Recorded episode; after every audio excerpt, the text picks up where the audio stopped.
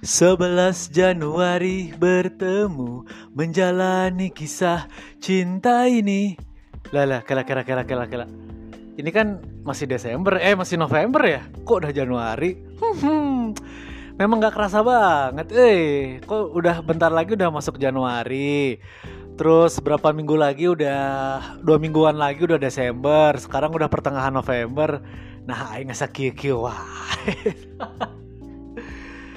ada yang ngerasa nggak sih ya buat kamu yang uh, menjalani hidup tapi kok begini-begini aja gitu kerasanya nih tiba-tiba udah akhir tahun terus bentar lagi udah mulai Januari 2022 nanti mungkin lagu-lagu yang Januari yang Gigi sama yang Glenn yang berakhir di Januari. Nah itu pasti akan akan rame deh di di awal tahun nanti ya di apalagi mungkin sebentar lagi udah penghujung tahun gitu ya. Masih banyak mungkin buat uh, kamu yang belum merasa sukses ataupun belum resolusi di tahun-tahun tahun-tahun sebelumnya tuh belum tercapai. Sama dong kalau begitu ya. Resolusi rencana harapan itu kan kita yang uh, kita yang merencanakan tapi kan Tuhan yang menentukan. Tapi ya, jangan lupa juga ikhtiar dan berdoa juga gitu. Dan ya balik lagi ke mendekati akhir tahun gitu ya. Target awal sih ya dari sebelum corona gitu ini ruksak uh, ruksak. Uh, agak sedikit rusak ritme target orang di awalnya 2019 tuh punya planning ya mencari pasangan hidup jodoh itu di tahun 2020 gitu kan. Dan ya pernah bermimpi dan berharap juga di awal 2000 di, di 2019 itu tahun 2021 2022 tuh ya minimal pembecikan aing reneh gitu kan gitu. Terus minimal udah mau punya anak dan eh, apa ya namanya ya ya dari segi keuangan lebih membaik. Eh ternyata Tuhan berkata lain astagfirullah. 2020 dikasih corona rusak semua ya. Padahal sebenarnya kalau dipikir-pikir walaupun orang tidak bekerja gitu ya mantan pekerja sih orang sebagai lulusan sarjana D3 komunikasi gitu ya. Merambah ke dunia jalanan itu kan dari tiga tahun yang lalu 2018 menjadi ojek online grab bike gitu. Dan sebenarnya kalau nggak ada corona terus anak sekolah ini normal jam segini tuh sekitar sore-sore gitu ya, jam 3 jam 4 tuh mereka tuh lagi uh, lagi rame-ramenya orderan pada pulang. Terus ada juga yang bimbel pulang jam 5 terus ada juga SMP jam 2 BPI itu sama PGI 1 SMA orang. Itu sekitar jam setengah 4 sampai setengah 5 itu masih rame.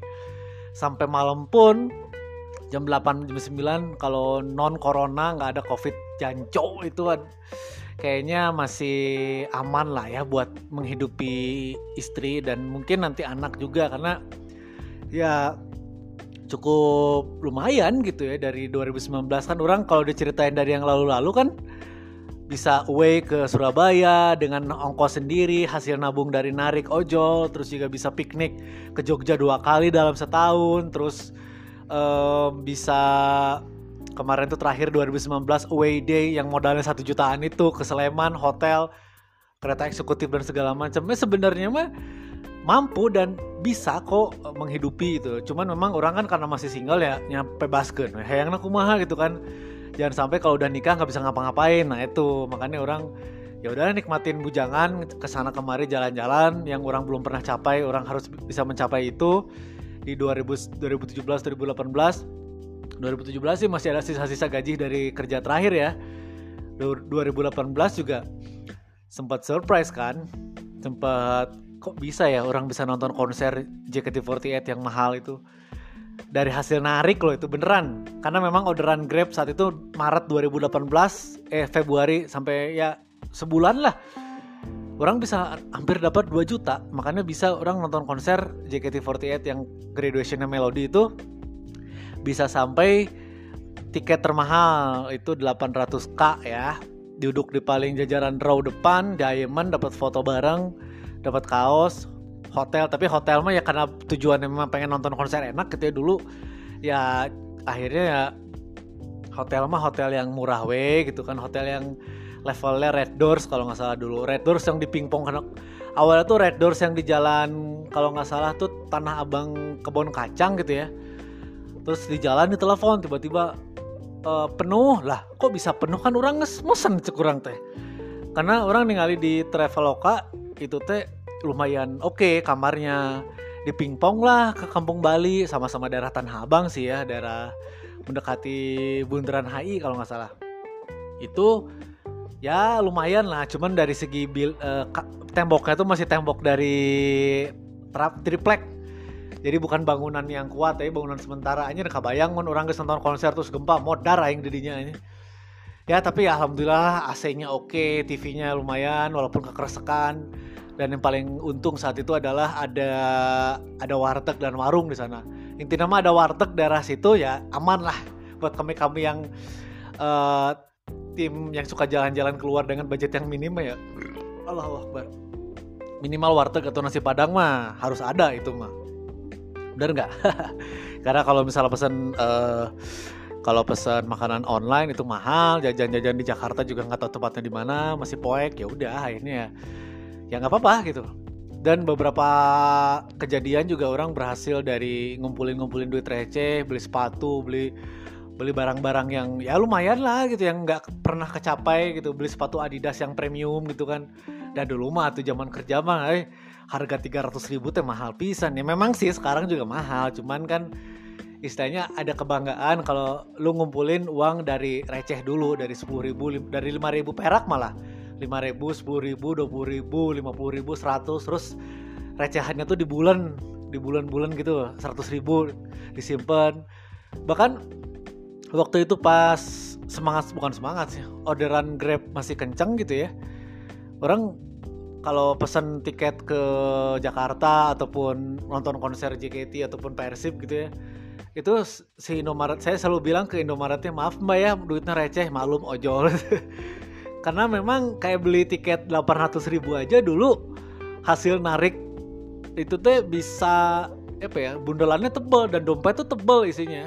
Ya ya hitung aja itu sepuluh ribu sepuluh ribu dua puluh ribu dua puluh ribu isinya sekitar delapan ratus ribu dan segala banyak lah segitu. Dan itu juga lumayan gitu kan dari nikmat aja gitu ngelihat perjuangan dari kecil tiba-tiba jadi gede itu wah subhanallah alhamdulillah gitu kan bisa berhasil awalnya nggak mungkin gitu kan. Bisa nggak sih orang seorang ojek online gitu ya seorang grab bike bisa nonton konser di Jakarta dengan modal transportasi sendiri semua sendiri dari hasil keringat sendiri dari hasil narik? Bisa nggak kira-kira? Awalnya kan mikir kayak gitu kan. Ya ternyata memang zaman itu kan orang lebih fokus ke food food foodan ada insentif 18 ribu 15 ribu. Terus juga tapi sebenarnya kalau masalah uh, fee ataupun harga dari ojol sih lebih mahal lebih bagus yang sekarang gitu. Kalau dulu tuh ada minimal paling murah tuh 4 ribu. Gila nggak?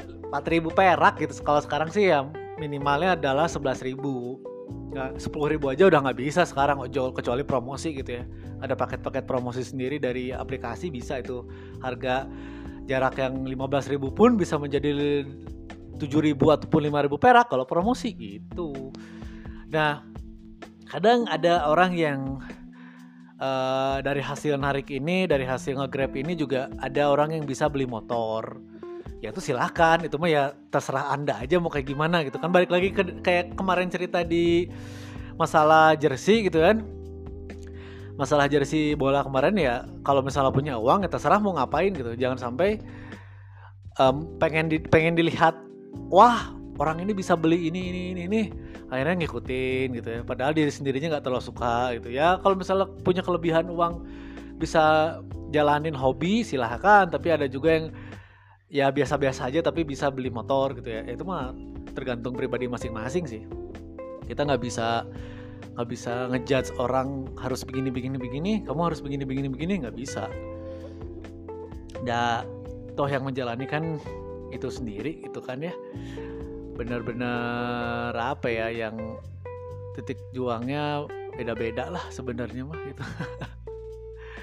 Aduh ya jadi ya selamat siang atau sore lah sekarang. Pokoknya biasa kalau udah masuk ke Danski Stories Podcast ini akan menceritakan kalau yang episode kali ini tentang curhatan orang sebagai ojol, ojek online di segmen curjol, curhan ojol ya. Banyak banget yang pengen orang ceritain nih ke kamu semua karena keluh kesah dari seorang driver juga banyak yang harus didengar ya. Jadi buat biasa yang apa ya CS-CS yang rese gitu kan yang sering yang bikin status ataupun ngehina driver di medsos itu banyak banget dan itu kebanyakan cewek gitu mohon maaf gitu ya dan mungkin dari sudut pandang driver juga pengen ada pembelaan gitu. Ya nggak selamanya anda itu benar ces gitu kan. Kita juga manusia gitu kita juga pengen dihargai di jalanan teh gitu kan. Udah mah capek kepanasan kehujanan macet bensin boros gitu kan. Kadang-kadang tiba-tiba sakit di tengah jalan gitu kan. Masalahnya kalau penumpang itu tidak menghargai ya sorry to say brengsek gitu namanya gitu anda ini cuma pengen enak doang tapi gak mikirin perasaan orang lain. Asik.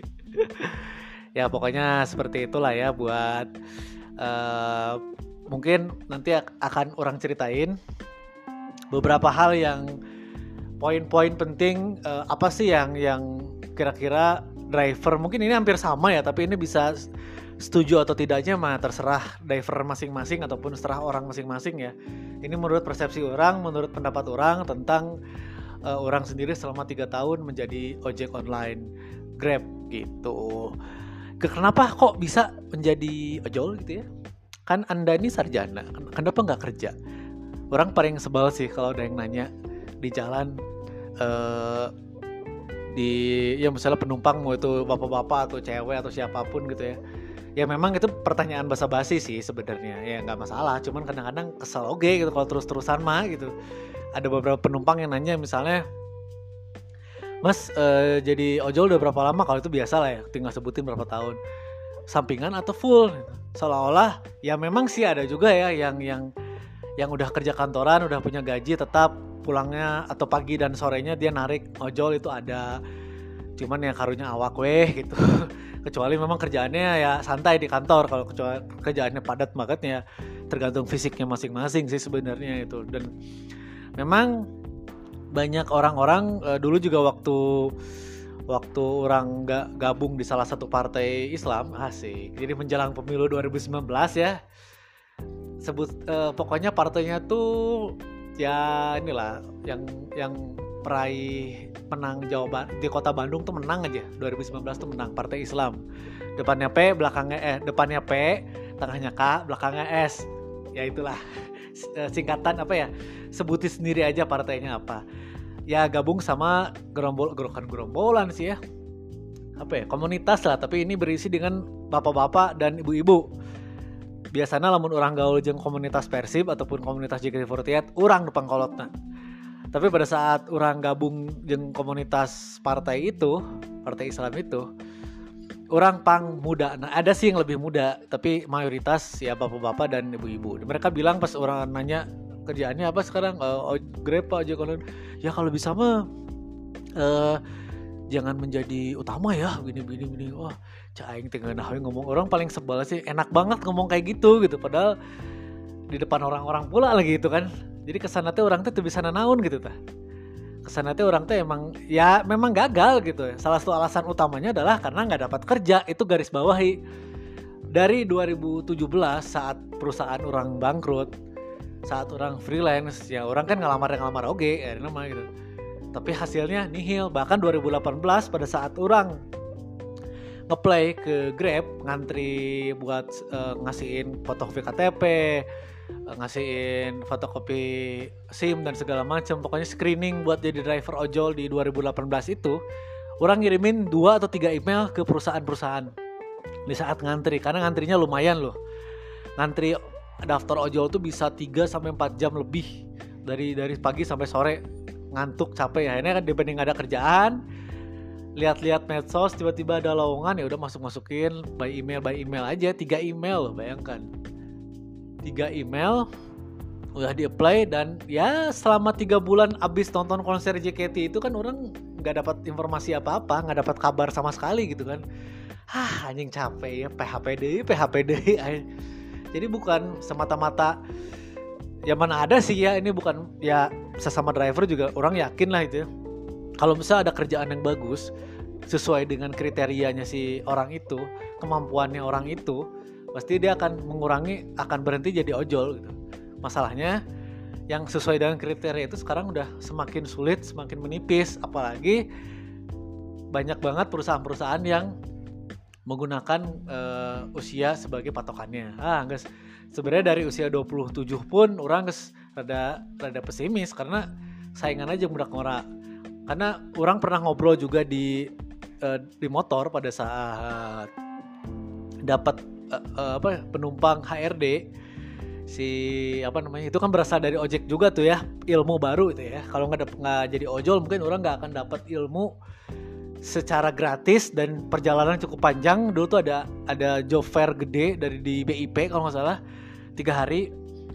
Hari pertama orang dapat orderan express itu dapat CV eh, lamaran-lamaran kerja itu berat banget dan banyak amplop coklat itu orang ngirimkan ke kantor karena nggak sanggup mungkin si orang ngebawa jadi di, di, dititipin ke Grab Express ke ojol buat dikirimin ke kantornya hari berikutnya entah itu hari kedua atau hari ketiga dapat penumpang. Ini orderannya cukup jauh. Orderannya itu dari BIP kalau nggak salah uh, mana ya? Daerah Kopo atau Soekarno Hatta. Pokoknya arah-arah barat eh arah-arah selatan lah ya. Arah-arah ya Taman Kopo Indah gitu kalau nggak ya. Iya Taman Kopo itu. Ya itulah pokoknya daerah-daerah situlah. Masuknya sih jalan Kopo, cuman titiknya lupa di mana. Itu ada orang dapat HR katanya sih HRD laki-laki masih muda.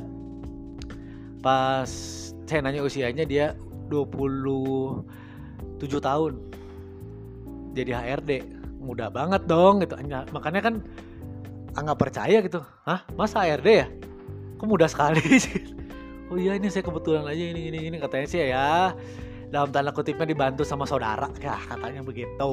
Pengalamannya juga nggak tahu tapi kan sayang banget dong dianggurin ini seorang HRD yang orang tidak ada maksud tertentu untuk ngelamar kerja ke sana gitu kan.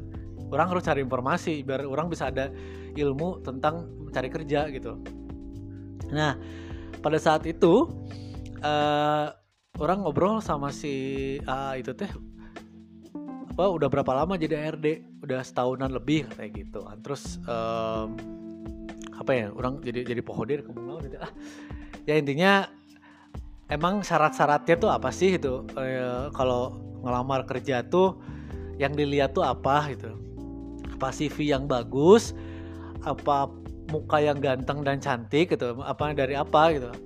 Kan banyak banget sih waktu itu orang nanya ngobrol gini kan banyak orang yang ngejualin jasa pembuatan CV nah itu dia mas ini itu ilmu dari dia selama training HRD gitu sebenarnya kalau misalnya ada yang bilang ada CV harus bagus, CV harus simpel simpel. Itu mah tergantung perusahaan karena HRD juga itu tuh kerja sama perusahaan.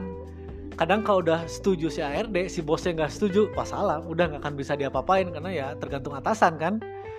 Nah, kadang uh, si HRD itu juga dia udah tahu tuh banyak CV-CV yang bagus, bukan hanya kertas hitam putih doang, tapi kan zaman itu kan ya 2000 berapa itu ya? 2000 2019-an lah. Itu juga udah banyak di online di YouTube, di Instagram yang komen-komen kayak gitu kan banyak jasa pembuatan CV kreatif dan segala macam. Jadi kan nggak bisa menjamin gitu orang yang CV-nya kualitasnya bagus, rapih, tertarik si HRD-nya tapi ini tuh buatan dia atau bukan gitu.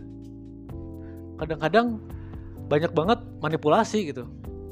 CV kreatif karena dulu juga cerita dari perusahaan yang temennya dia gitu ya itu perusahaan yang berhubungan sama media gitu perusahaan yang konten kreator kayak gitu gitulah ya dari segi CV-nya bagus banget kreatif warnanya wah cerah terus ya edit editingnya oke okay, dan HRD juga tertarik banget buat manggil gitu ya pas kerja ternyata dia nggak terlalu jago masalah itu. Padahal di CV-nya kok bisa bikin kamu kayak gini CV bagus kayak gini tapi kerjanya nggak bisa? Ternyata dibikinin sama orang. Ya gimana ya kadang kalau ya memang banyak orang yang sah-sah saja silahkan cuman menurut orang CV mah mencerminkan diri anda sendiri gitu. Jadi jangan terpatok jangan ngikut-ngikut. Wah pengen bagus pengen bagus tapi dibikinin orang. Enggak saya mah mendingan kalau orang pribadi ya mendingan CV biasa minimal ayah warnaan gitu tapi tidak hitam putih banget tapi bikinan sendiri gitu kreatif sendiri. Karena itu yang bisa menjadi nilai plus sebenarnya mah tapi balik lagi tergantung perusahaan gitu. Ini kita ngomongin dulu masalah inilah ya jandul ojo dulu masalah sedikit uh, intermezzo masalah dunia kerja dikit lah ya yang orang pelajari dari si HRD itu yang dapat juga dari ojek online gitu kan. Nah oh enggak itu mah tergantung perusahaannya gitu katanya. Terus uh, memang kalau CV kreatif mah ya kita juga tertarik cuman kan nggak jamin itu tuh buatan dia sendiri gitu. Bisa aja dibuatin orang gitu. Makanya yang yang kira-kira cocok aja. Terus apa yang dilihat? Umur? Sekarang saya nanya mas kalau misalnya umur maksimal 30 tuh diambilnya berapa sih? Enggak mas. Ya iya orang ini tidak tidak mengeneralisir semua ya. Cuman ini kan si HRD yang itu doang yang nyerita gitu. Tapi mungkin ada keilmuannya generalnya sama lah keilmuan HRD-nya gitu. Jadi beberapa perusahaan juga sama gitu. Maksimal 35 maksimal 30 yang diambilnya tuh kebanyakan yang di bawah itu. Jadi oh berarti is bullshit ya gitu kan. Maksimal 35 bla bla bla bla bla bla diambilnya yang 20-an yang muda-muda. Ah, anjing capek anjing. Ya sekarang bodor gitu ya beberapa di di Instagram juga yang yang lamaran-lamaran gitu juga maksimal 25 gitu ya lu 25 tuh rata-rata mungkin paling tua lulus kuliah. Alhamdulillah S1 kalau enggak ya udah kerja di tempat lain gitu. Ya mungkin kinerjanya bisa sampai 2 sampai 3 tahun doang gitu kan. Walaupun beda-beda perusahaan atau gimana gitu. Nah itu kan jadi ini juga itu jadi dipertanyakan gitu kan. Ya apa ya namanya kalau masalah pengalaman itu kan kadang kata si A juga kita nggak terlalu ngelihat kadang-kadang ngelihat masa asal nggak tahu cocok aja gitu. Karena katanya banyak yang juga pakai feeling ngelihat CV itu pakai feeling aja oh ini bagus interview interview interview ini mah enggak enggak buang buang buang gitu. Gitu gitu. Kadang kalau CV-nya kebanyakan juga mau tuh email email juga katanya juga kalau email banyaknya jadi error spam terus hilang. Ada satu CV dia nggak bisa kebuka padahal udah pakai PDF error segala macam karena bakal si inboxnya bakal error gitu. Nggak bisa kebuka memorinya itu juga jadi masalah kan kalau kita ngirim email oh jadi itu masalahnya teh gitu. Uh, ngirimin email lewat eh ngirimin lamaran lewat email. Jadi kalau orang sih bisa menilai ya kalau misalnya ada maksimal 35 umur segitu teh rata-rata untuk sales eh. ya saya tidak tidak menjelek-jelekan sales. Oh ya nanti urusan ngomongin masalah sales marketing ada episode spesial. Tungguin tanggal mainnya. Seperti biasa bawa kalem aja orang mah gitu kan jadi intinya gitulah waktu pas ngelamar-ngelamar itu teh ternyata oh ternyata seperti itu untuk uh, cara cara ngerekrut itu mungkin nggak nggak nggak semua perusahaan sih hanya perusahaan dia doang kalinya tapi yang kecil nggak jauh beda lah. Ya ngambil karena itu orang orangnya pernah ningali gitu. Uh, kan saya uh, pernah kerja di bimbingan belajar juga ya di Bandung gitu ya di daerah Pahlawan itu tuh waktu ada acara job fair di UPI orang kan ngisi acara uh, presentasi di depan publik di sana di stage-nya terus ngelihat ada ya istilahnya leadernya sama ya dianggapnya lah inilah HRD-nya lah ya manajer HRD-nya gitu. CV itu tebal banget yang ngelamar tuh walaupun jadi banyak yang ngasal-ngasal masuk masuk masuk masuk masuk gitu jadi dia diambilnya tuh nggak dilihat. Di kayak kayak undian berhadiah aja. Kayak ini masuk ini enggak ini masuk ini enggak nggak dibaca secara detail. Beneran. Jadi cuma dibaca dikit simpen di sebelah kiri yang keterima yang dipanggil interview yang sebelah kanan enggak gitu gitu aja terus. Oh ternyata kayak gitu cara mainnya pantesan CV CV orang selama iya tidak direspon sama sekali. Ya mungkin pertama belum ada rezekinya. Yang kedua mungkin perusahaan punya minat yang lebih lain gitu kan. Kan kita juga harus menghargai si perusahaan. Oh mungkin perusahaan tidak minat ke orang gitu. Nggak mau orang ya udah nggak masalah gitu. Ya kadang jadi masalah dalam lingkungan sehari-hari gitu ya. Dan orang mah teresep ke dia tapi aku udah dipaksa kan ya tuh bisa. Mana mah kudu resep iya gitu. Padahal namanya kerjaan mah kan kita sendiri yang ngejalanin gitu. Si perusahaan gue kan menilai milah-milih karyawan. Kenapa kita nggak boleh milah-milih perusahaan? Begitu kawan.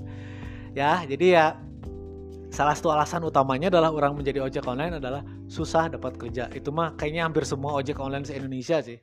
Apalagi sarjana. ITB aja orang pernah nongkrong di ITB saat itu dia udah lulus 4 bulan ngetemnya di depan kampusnya sendiri ITB Gojek sih bukan Grab lebih ke Gojek si Eta gitu. Ya gimana ya lahan pekerjaannya semakin sulit, saingannya semakin sulit, tapi perusahaan pengen dapat yang bagus banget, pengen yang perfect banget. Ya kita juga pengennya perusahaan yang perfect dong. Mana bisa ngegaji orang seberapa gitu kan. Jadi yang mempekerjakan orang tuh yang yang orang nilai pengen semurah-murahnya tapi kerjaan sebanyak-banyaknya gitu. Kalau kita kan ya sebagai karyawan mah ya jujur we, tidak mudah gitu pengen kerjaan yang ringan tapi gaji lumayan, nggak usah gede tapi mencukupi lah gitu. Nah masalah mencukupi juga kisaran orang dapat penghasilan dari ojol itu normalnya ya kalau misalnya apa ya kalau normal uh, tanpa ada corona dan hujan segala macam, kalau hujan pasti ngeblas akan lebih sulit orderan. Banyak sih, cuman agak jauh lah ya.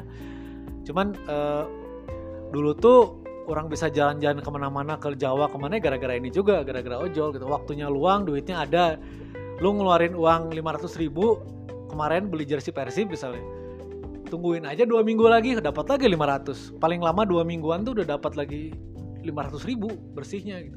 Balik modal lagi cepet sebenarnya. Kalau dulu mah perputaran uang di ojol tuh cepet. Sekarang mungkin karena kebanyakan ya susah juga gitu. Drivernya udah banyak kan. Jadi dulu tuh uh, pokoknya kalau seming 100 ribu per hari bisa lah. Lebih mana pernah sampai 150 pernah. Cuman kalau lagi capek banget ya lihat di angka 80 ribu juga udah ah udahlah gitu. Kalau udah mata udah ngantuk badan udah capek ya udah pulang gitu. Terus rata-rata kalau dapat yang jauh ya paling sekitar 100 ribu sampai 150 pokoknya berkotornya itu kalau dikalkulasiin di aplikasi sih 3 juta beneran. Awal-awal orang ngojol sampai sebelum corona tuh ya kurang lebih 3 jutaan. 3 juta lah 2,8 sampai 3 juta itu kotor bersihnya. Kisaran 2,4 sampai minimal itu bersihnya tuh 1,7 paling kecil orang minimal penghasilan sebulan eh pendapatan sebulan dari ojol itu 1,7 itu lagi sepi. Kalau lagi kencang banget ya 2,4 sampai 2,5 bersih nate gitu kan. Ya, makanya ya nggak usah ah ini mah nggak percaya gimana ya buktiin buktikan aja gitu kan. Orang bisa beli sesuatu kan di mana. Walaupun ujung-ujungnya mah ribu oke gitu kan. Kadang-kadang buat motor juga karena terlalu asik belanja ke sana kemari jalan-jalan akhirnya buat kebutuhan sehari-hari juga ter, agak terledor apa ya terlena gitu ya. Ya nggak apa-apa lah itu belajar hidup tuh harus banyak belajar juga itu nah nah terus uh, itu kan driver masih nggak terlalu banyak ya 2018 itu ya. si Grab tuh masih awal-awal. Yang paling ramai itu Gojek. Awal-awal Gojek wih kenceng. Bahkan dulu mah tuyul-tuyul banyak banget di aplikasi gitu kan. Nah itu kan menjadi kita jadi sempat ribut. Dulu orang sempet vakum uh, ngajak penumpang pertama karena orang bete nih ngali penumpang sok yang kedua omset dari pemasukan si GrabFood itu lebih gede ini orang tidak mengaktifkan akun Grab Bike itu selama 4 sampai 5 bulan kalau nggak salah. Pasca konser Melody pun orang masih masih nge-grab food sama barang paling gitu. Jadi nggak pernah bawa helm ke mana-mana, helmnya cuma satu doang gitu. Helm mah hanya untuk diri sendiri, nggak pernah bawa helm dua. Karena dulu mah Grab uh, bisa di on off kan. Nah, begitu masuk pertengahan 2019 kayaknya si aplikasi juga si kantor pusat ngerasa kali ya si driver banyak yang matiin Grab Bike sedangkan orderannya banyak. Jadi akhirnya si Grab Foodnya nggak bisa dimatiin. Jadi udah bener-bener otomatis Grab Food mah. Yang bisa on off itu cuman Grab Bike. Eh sorry. Oh iya yang, yang bisa on off tuh Grab Bike. Kalau yang Grab Food, Grab Grab Mart sama apa lagi itu Grab Express itu bener-bener nggak bisa dimatiin jadi Anda mau tidak mau pasti dapat seafood. Kalau rezekinya lagi bagus, kalau sinyalnya lagi oke, okay, titiknya lagi bagus, kena di situ dapat si GrabFood. Nah, yang jadi masalah juga di kalangan ojek online ini di tahun segituan tuh 2019 tuh muncul namanya Laskar. Awalnya kan saya kirain tuh Laskar ini komunitas, karena kan ada juga kan Laskar komunitas yang rompinya abu-abu hitam itu. Ternyata bukan. Jadi kalau misalnya kamu yang sering lihat di jalan gitu ya, ada driver Grab yang pakai jaket hijau biasa, pakai helmnya helm sepeda, pakai skuter matic eh, yang kayak sepeda tapi matic gitu ya. Yang ada lampunya kecil, bisa diboseh, bisa digas itu kan kayak sepeda listrik. Itu kan pakai listrik sebenarnya. Itu kan katanya nyewa. Itu kan laskar yang pakai tas-tas gede hijau. Kalau sekarang lagi rame Shopee itu kan ya sama gitu. itu only food doang. Nah mulai tersingkirkan lah driver-driver yang yang reguler kayak orang iya gitu. Reguler dalam arti bisa dapat semua orderan kan. Food bisa express bisa penumpang bisa gitu kan.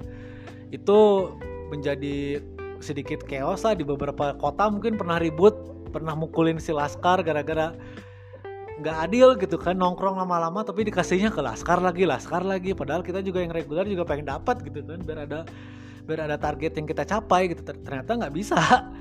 Uh, akhirnya ya tapi ya sekarang sih udah cair lah udah nggak terlalu ini gitu. Mungkin udah pada pindah sebagian ke Shopee atau Gojek ya nggak tahu gitu ya. Nah kalau dulu enaknya GrabFoodan itu Foodan itu uh, ada omsetnya ada bonusnya. Bonusnya tuh sekali trip itu 18.000 awalnya 15.000 terus naik di 18.000 Ramadan sama Lebaran itu sampai 25.000 sekali trip. Itu bonus jadi bukan dari ongkos kirim beda gitu.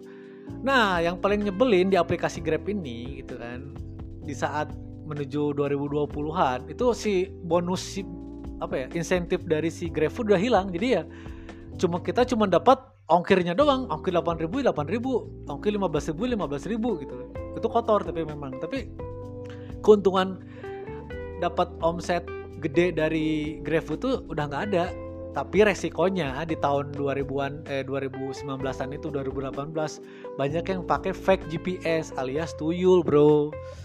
Itu yang sering jadi pertengkaran di jalan gitu kan. Karena orang aja yang baru dak tongkrongan dulu di nongkrong di Sulanjana ya deket kalau sekarang tuh shelter. Orang mah nongkrong di shelter tapi dengan iya dengan orderan food si yang depan Sulanjana Persib, kantor Persib tuh ada uh, martabak Royal Jaya lagi promosi selama beberapa bulan itu kencang banget orderan sebenarnya. Kalau yang reguler pun harusnya dapat. Kita nongkrong dekat-dekat situ berjam-jam nggak dapat dapat tiba-tiba ada orang yang cering cering cering masuk ke situ uh, sekitar ya 2 sampai tiga orang orang yang sama pula gitu. Terus akhirnya kita kerjain aja, tapi kita pengen mukulin cuman nggak berani lah. Takut jadi masalah, yaudah cuman nyindir aja. Jadi dapat dan itu lucu gitu pada saat kita tuh driver tuh ada sekitar 5 ngariung melingkar sok siapa yang order kan kalau logikanya itu kan pasti ngordernya yang dapetnya pasti orang-orang di sekitar itu kan yang di, yang di lingkaran itu yang anak-anak lima orang itu nggak ada yang dapat sama sekali yang dapat tiba-tiba yang daerah uh, gedung sate jauh itu daerah gedung sate terus tiba-tiba datang ke sini dapat orderan diambil dan orderannya pun kita beli kita bukan nipu tapi kita beli juga gitu. Dah ngomongnya gini aja kayak waktu nah eh menang wae orderan eh uh menang wae sia seger. Jadi nyindir nyindir lah gitu. Kita yang nongkrong dapat mulu. Nah itu kebanyakan kalau nongkrong itu tuh di ojol akankah jadi penonton atau ngikut ramai juga gitu? Karena kalau lagi apes mah ya anda akan menjadi penonton. Orang yang dapat orderan itu sakit hati dan bete lah gitu kan. Nah orang tuh menang saya tak menang gitu. Nah ke sini ke sini ya udah mulai sedikit ya apa ya memprihatinkan gitu. Uh, apalagi zaman corona 2020 wah itu udah ah rasanya pengen dan itu 2020 orang tetap ngelamar-ngelamar kerja kalau boleh jujur gitu. Di saat orang rada sedikit frustasi karena PPKM PSBB yang ketat Bandung tuh ya kayak kota mati beneran. Dari pagi sampai malam Bandung tuh sepi. Hari Sabtu Dago uh, Riau itu bisa BIP bisanya macet itu sepi kayak kayak subuh gitu. Aduh akhirnya karena gini terus waktu itu nggak ada namanya eh, nggak uh, ada apa nggak ada aplikasi penumpang. Jadi kan penumpang ditutup semua tuh ojol. Karena kan namanya ojek online tuh tergantung drivernya masing-masing ya. Uh, historinya kuatnya di mana. Nah, orang kuatnya tuh di dari penumpang. Barang sama food itu jelek rekornya uh, uh, ya nilainya jelek. Jadi jarang untuk dapat waktu Ramadan juga. Ah pusing diam di rumah. Selama sebulan puasa itu ya paling cuma dapat dua atau tiga udah selesai gitu nggak dapat lagi. Ya udah udah sepi banget waktu Corona 2020 itu. PSBB awal inalilahi lah bencana tsunami apalah buat kita pejuang jalanan ojek online itu itu yang menjadi menjadi pikiran gitu ya. Apa kabar orang yang udah punya anak istri? Gitu kan itu kan pernah ada juga di TV One tuh si abang siapa gitu yang grab dari Jakarta. Itu bener gitu siapa yang nggak mau diam di rumah asalkan ada duitnya kita kan harus berjuang juga di jalanan buat nyari duit gitu ya. yang punya anak istri ataupun udah punya keluarga berjuang buat cari nafkah keluarga yang buat sendiri ya itu mau buat terserah diri sendiri mau buat main buat apa itu bebaskan gitu buat nabung buat masa depan itu terserah gitu kan nah saat itu juga menjadi apa ya ada beberapa demonstrasi ya kalau nggak salah di, di Bandung dan kota-kota lain. Ayo dong naikin uh, munculin lagi grab motor motor motor. Kita udah kelelahan tapi ya alhamdulillah 2019 eh 2020 akhir kalau nggak salah itu bisa lagi grab bike. Ya dengan munculnya ada Maxim. Ya ada Maxim terus juga sekarang ada Sofi Food. Maxim tuh drivernya masih dikit tapi sama kayak ngeblast kayak Grab atau Gojek kondisi hujan gede. Orang di pada suka bisa-bisa menang di daerah Antapani gitu kan. Itulah Maxim karena drivernya masih dikit. Rencana pindah ke Maxim ah nggak terlalu lah. Liar karena orang bi belum bisa menjamin gitu kan. Uh, orang ya aplikasi udah tiga tahun Grab. Kalau misalnya pindah lagi akan ada satu dikorbanin. Nggak mungkin bisa berdua-duanya. Mungkin kalau sekarang bisa dijalanin berdua. Satu saat pasti akan satu ini korbanin ngorbanin Grab itu namanya bunuh diri karena orang udah tiga tahun ya walaupun kadang-kadang bapuk orang sering mencaci maki si Eta gitu tapi uh, jasanya gede gitu jasa jangan orang teh gitu. Jasa buat keuangan orang ya cukup inilah cukup membanggakan gitu ya. Bukti lah gitu kan bisa jalan-jalan bisa itu kan gitu kan. Hal yang tidak mungkin dilakukan selama masih dalam dunia kerja orang bisa lakuin selama menjadi ojek online walaupun itu sulit ngumpulinnya dari receh gitu ya balik lagi kalau bisa ngumpulin receh buat main aja bisa kalau kondisi normal ya kenapa buat kehidupan misal rumah tangga ataupun yang lain juga harusnya bisa gitu tapi kan sekarang ya udah berubah eh sedih ya aplikasi Grab di seminggu terakhir di Bandung lagi error, penumpang juga lagi error. Penurunan orderan jelas.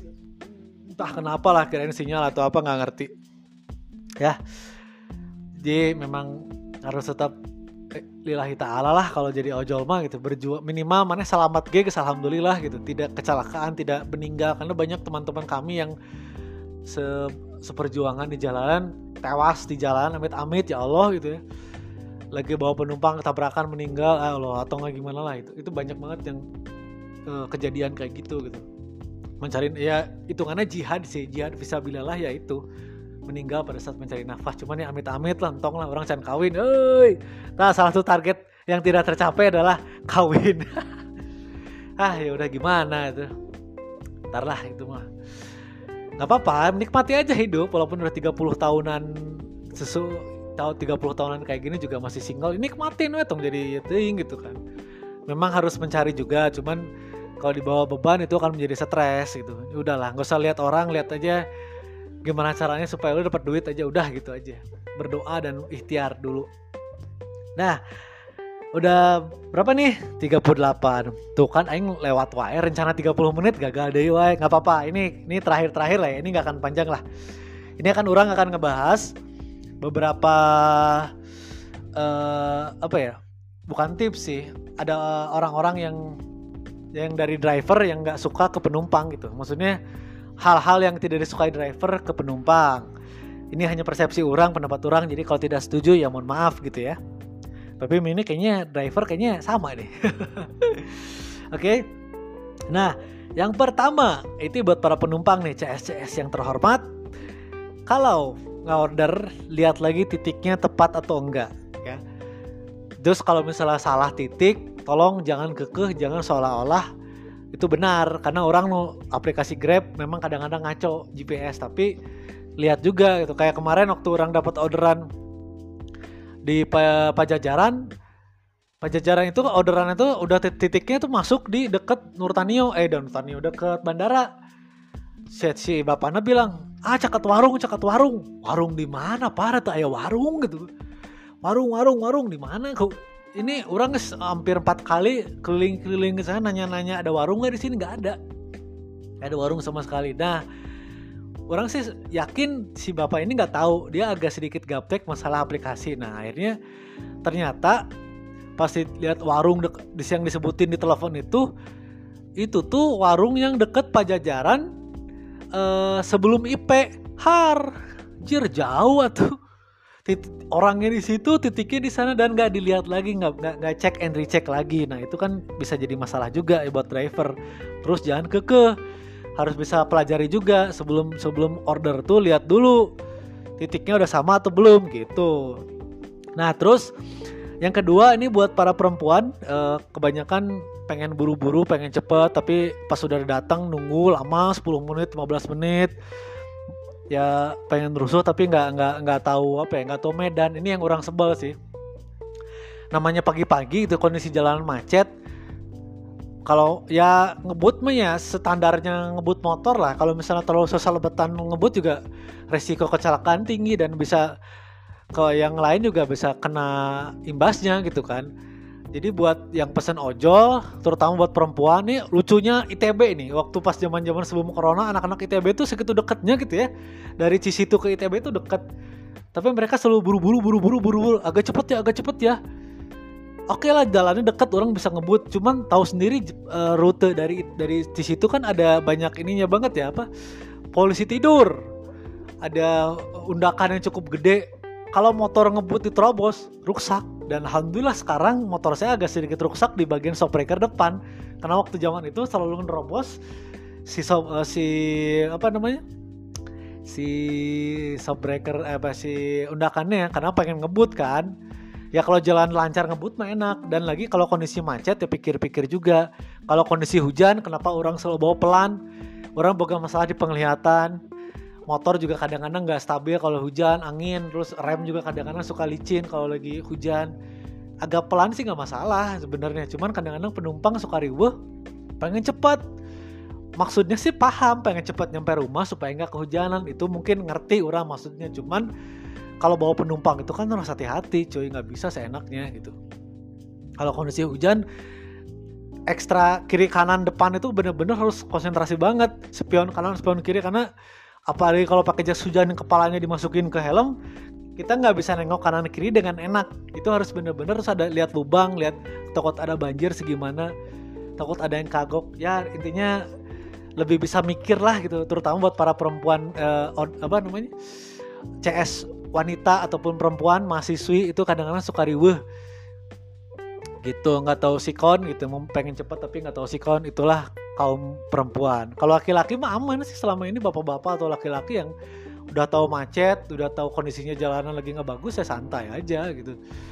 Nggak nggak perlu riuh-riuh untuk um, pengen ngeburu-buru gitu kan. Nah kalau misalnya pengen buru-buru di saat ojol itu udah datang di depan rumah atau kosan minimal anda ini udah ada di depan gitu udah standby. Jangan sampai karena kebiasaan loh. Kebiasaan cewek-cewek itu ya penumpang cewek itu kalau udah driver udah datang di tempat tunggu bentar tapi bentar tuh lama 9 menit lah 10 menit lah. Ya kalau misalnya pengen cepet ya harus sudah langsung datang langsung caw gitu. Itu bisa menghemat waktu karena orang ge pernah jadi penumpang kan. Waktu orang away ke Sleman itu kan orang e, persibnya waktu itu kan pakai ojol dari rumah. Kereta tuh berangkat setengah delapan. Kan nggak mungkin orang indit jam tujuh nggak buru-buru ke ojol. Kan orangnya ojol jadi orang tahu gitu kan. Daerah mana wae padat jalan suci pasar itu pasti padatnya karena orang pesan nanti jam 7 kurang. Karena takutnya jauh prepare prepare lebih panjang gitu. Jadi ah santai we. Dengan kondisi jalan pelan juga pasti nyampe dengan aman kok dan eh, nggak uh, nggak nggak telat gitu nah itu masalahnya gitu. Suka ya orang kan lebih lebih bisa mikir loh oh ini mah prediksi jalan kayak gini-gini. Kan kadang perempuan nggak bisa memprediksi itu sebelnya teh gitu. Asal nepi weh cilakage baik gitu kan. Ya ampun. Memang sangat antik antik sekali kaum hawa itu ya. Nah terus yang berikutnya uh, kalau kondisinya lagi hujan gede kan semua ojol itu ada ngebles ya. Ojol itu pasti ngebles nah itu tuh pasti jauh-jauh. Kadang orang sering nanya dulu mau diambil eh mau ditungguin gak ini lumayan jauh atau di cancel? Yaudah saya tungguin aja pak. Ya udah orang tungguin kan. Pas sudah tengah-tengah di cancel. Sebel tuh orang ngajakin jauh-jauh tiba-tiba di cancel. Harusnya ngomong dari awal. Kondisinya lihat orang lokasinya jauh ya udah nggak usah jadi mendingan kesel dari awal aja gitu. Terus nah yang buat naik motor juga ini harus mikir beribu-ribu kali juga kalau misalnya pengen bawa barang banyak kalau enggak bawa penumpang lumayan banyak. Karena motor itu kan maksimalnya dua orang atau tiga lah. Ya dua orang aja udah banyak gitu ya. Kadang-kadang orang dapat orderan ibu-ibu bawa anak badannya gendut terus di tengah anjing berat itu kan. Dan harganya nggak berubah harganya masih sama ya. Tapi orang nikmatin aja gitu asal bisa bawanya ya oke. Tapi kalau udah bawa penumpang tiga orang terus ada bawa barang itu yang jadi PR jadi masalah.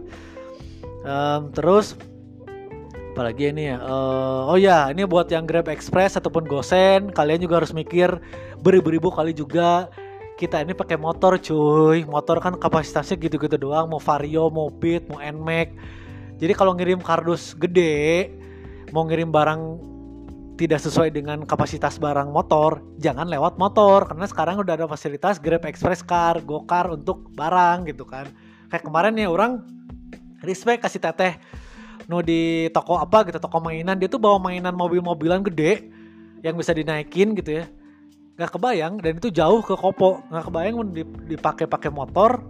Wah itu mau anak rumah dan pernah orang bawa Nmax motor motor Nmax kecil dibawa ke daerah Cibaduyut ya untungnya sih si tukang itunya mau mau ngebikin mau ngebikin tali-talinya biar kuat. Tapi kadang-kadang ada orang yang nggak mau bikin talinya supaya kuat di motor ya mendingan gak usah sekalian cancel aja pak bu gitu kan. Mendingan mahal dikit tapi barang selamat karena masalah barang itu adalah tanggung jawab dari kita. Karena kalau barang itu jatuh cacat yang kena masalah bukan si yang ngirimnya tapi orang sebagai driver nah kan orangnya nggak mau gitu kan. Ngirim barang gede tapi jatuh nauzubillahimin zalik kalaupun selamat barangnya kitanya lecet nah enggak lah. Apalagi kalau kondisi barang jauh bawa barang gede aduh itu lebih dipikir lagi aja mendingan karena motor tuh ada keterbatasan kapasitas jadi kalau misal barangnya gede kardusnya gede segede kardus TV itu mendingan pakai mobil. Nggak apa-apa ngeluarin uang dikit mah gitu. Ini pelit-pelit amat sih sebel orang ya. Terus kalau GrabFood juga uh, buat GrabFood harus konfirmasi ulang lagi kan? Karena titik alamat di si aplikasi itu tuh kadang-kadang suka ngaco. Nomornya nomor 50 nomornya nomor 12 eh ternyata nomornya nomor 20 gitu kan. Harus dipastiin lagi. Kadang ya kita juga sebagai driver selalu konfirmasi kak ini udah sesuai nggak alamatnya? Bener nggak nomor segini? Oh beda kayak gini gini lah biasanya ya harus teliti lah sebelum pesan tuh diteliti lagi. Karena orang pernah dicarikan di Jakarta di ke ojol Jakarta mah heras Bandung masih kena kalem ojol-ojol lah cuy kamu Jakarta mana salah titik guys dicaci maki mana orang pernah dikitukan di daerah mana gitu ya. Orang tak apa Jakarta teh kan masanya dia titiknya di mana orangnya di mana? Dicarikan yang bener dong mas begini begini begini wah yang orang salah cerita hampur aja. Orang tak apa? Nah terus uh, ingat patokan-patokannya juga gitu. Kalau misalnya masuk gang patokannya apa dilurus lurus belok kiri belok kanan de dekat rumah apa dekat titik apa. Karena aplikasi Grab ini kadang-kadang suka ngaco. Nah terus kalau misalnya uh, apa ya kalau pesan orderan terutama barang ataupun uh, pesan apa namanya pesan food tolong handphonenya jangan jauh-jauh ya buat CS itu karena kita juga ngehubunginnya biar nggak susah. Kalau checklist 2 itu belum dibaca jadi pengennya cepat dibaca dan cepat dibalas. Kalau di telepon diangkat karena kita ini kan ngejar waktu juga takut hujan takut apalah ada orderan yang lain gitu kan. Jadi kalau udah pesan makanan atau pes ngirim barang jangan jauh-jauh dari handphone begitu. Nah terus mungkin tips yang terakhir lah ya. Ya biasalah ini udah 48 menit lagi. Nggak apa-apa nggak apa-apa orang biasa ngecoba sorangan panjang gitu nah naon kalau mau orang mah. Ya jadi yang terakhir sih yang yang orang pengen tekanin lagi buat yang para pencipta makanan online, GrabFood, Shopee atau gimana, kalau ada si drivernya minta uang parkir, jangan marah, jangan ngambek karena orang pernah dicarikan minta 2000 yang parkir ge langsung hang cancel. Sia cancel kan mesti pesan ke kurang teh. Karena orangnya kan jadi kebawa kesel kan, karena red bintang turun ya nggak apa-apa lah. Memang brengsek sih itu, cewek lagi. Dan kenapa sih orang-orang yang selalu menyebalkan itu selalu wanita itu penumpang-penumpang cewek gitu ya alhamdulillah selama tiga tahun ini orang jangan pernah nemuin ya jangan lah ya penumpang laki-laki bapak-bapak itu pada asik semua kok ada sih bapak-bapak yang agak rese ada cuma satu atau dua orang tapi kebanyakan perempuan muda SMP, eh, SMA atau enggak mahasiswi atau pekerja kantoran yang yang cewek itulah yang kadang-kadang jebelin. Setuju nggak? Ya tergantung drivernya masing-masing dapatnya kayak gimana. Oke, udah terima kasih. Udah hampir satu jam 50 menit lagi 50 menit lagi nggak apa-apa nggak apa-apa. Karena ini banyak banget yang dibahas ternyata ya biasalah hobi emang ngelebar. Ya. Jadi uh, kesimpulan dari podcast dan Ski Stories podcast edisi yang segmen curjol curhat ojol ini adalah kalau anda pesan ojol lebih diperhatikan, jangan ngasal minimal titik lokasi. Terus kalau bawa barang harus sesuai dengan kendaraan motor atau mobil. Kalau barang gede minimal pesannya mobil aja. Terus kalau cuaca hujan tolong jangan ngeburu-buru. Kalau udah namanya lagi ngeblast abis hujan gede udah mengiyakan udah di ACC oke tunggu tapi ternyata di cancel tolong hargai kami gitu kan jangan sampai udah deket tempat malah di cancel nggak sabaran kan sama semua driver juga susah dapat order eh semua penumpang juga orderannya ngordernya susah kalau lagi kondisi hujan gitu dan penumpang bukan hanya hanya anda doang ya jadi ya entah sampai kapan dan kalau boleh jujur di Februari 2022 itu adalah tepat orang 4 tahun sebagai ojek online. Apakah lanjut atau tidak? Let's see dan semoga orang dapat yang terbaik. Kalau misalnya lanjut sampai mungkin punya anak istri ya nggak apa-apa. Asalkan orang sehat, selamat, diberikan keselamatan di jalan. Kalau pendapat kerjaan yang lebih bagus sesuai dengan orang, sesuai dengan gajinya orang diminta orang sesuai, kemampuan orang sesuai. Karena kalau kerja nggak sesuai dengan kemampuan, modar. Bisa sih adaptasi cuman nggak enak lah gitu.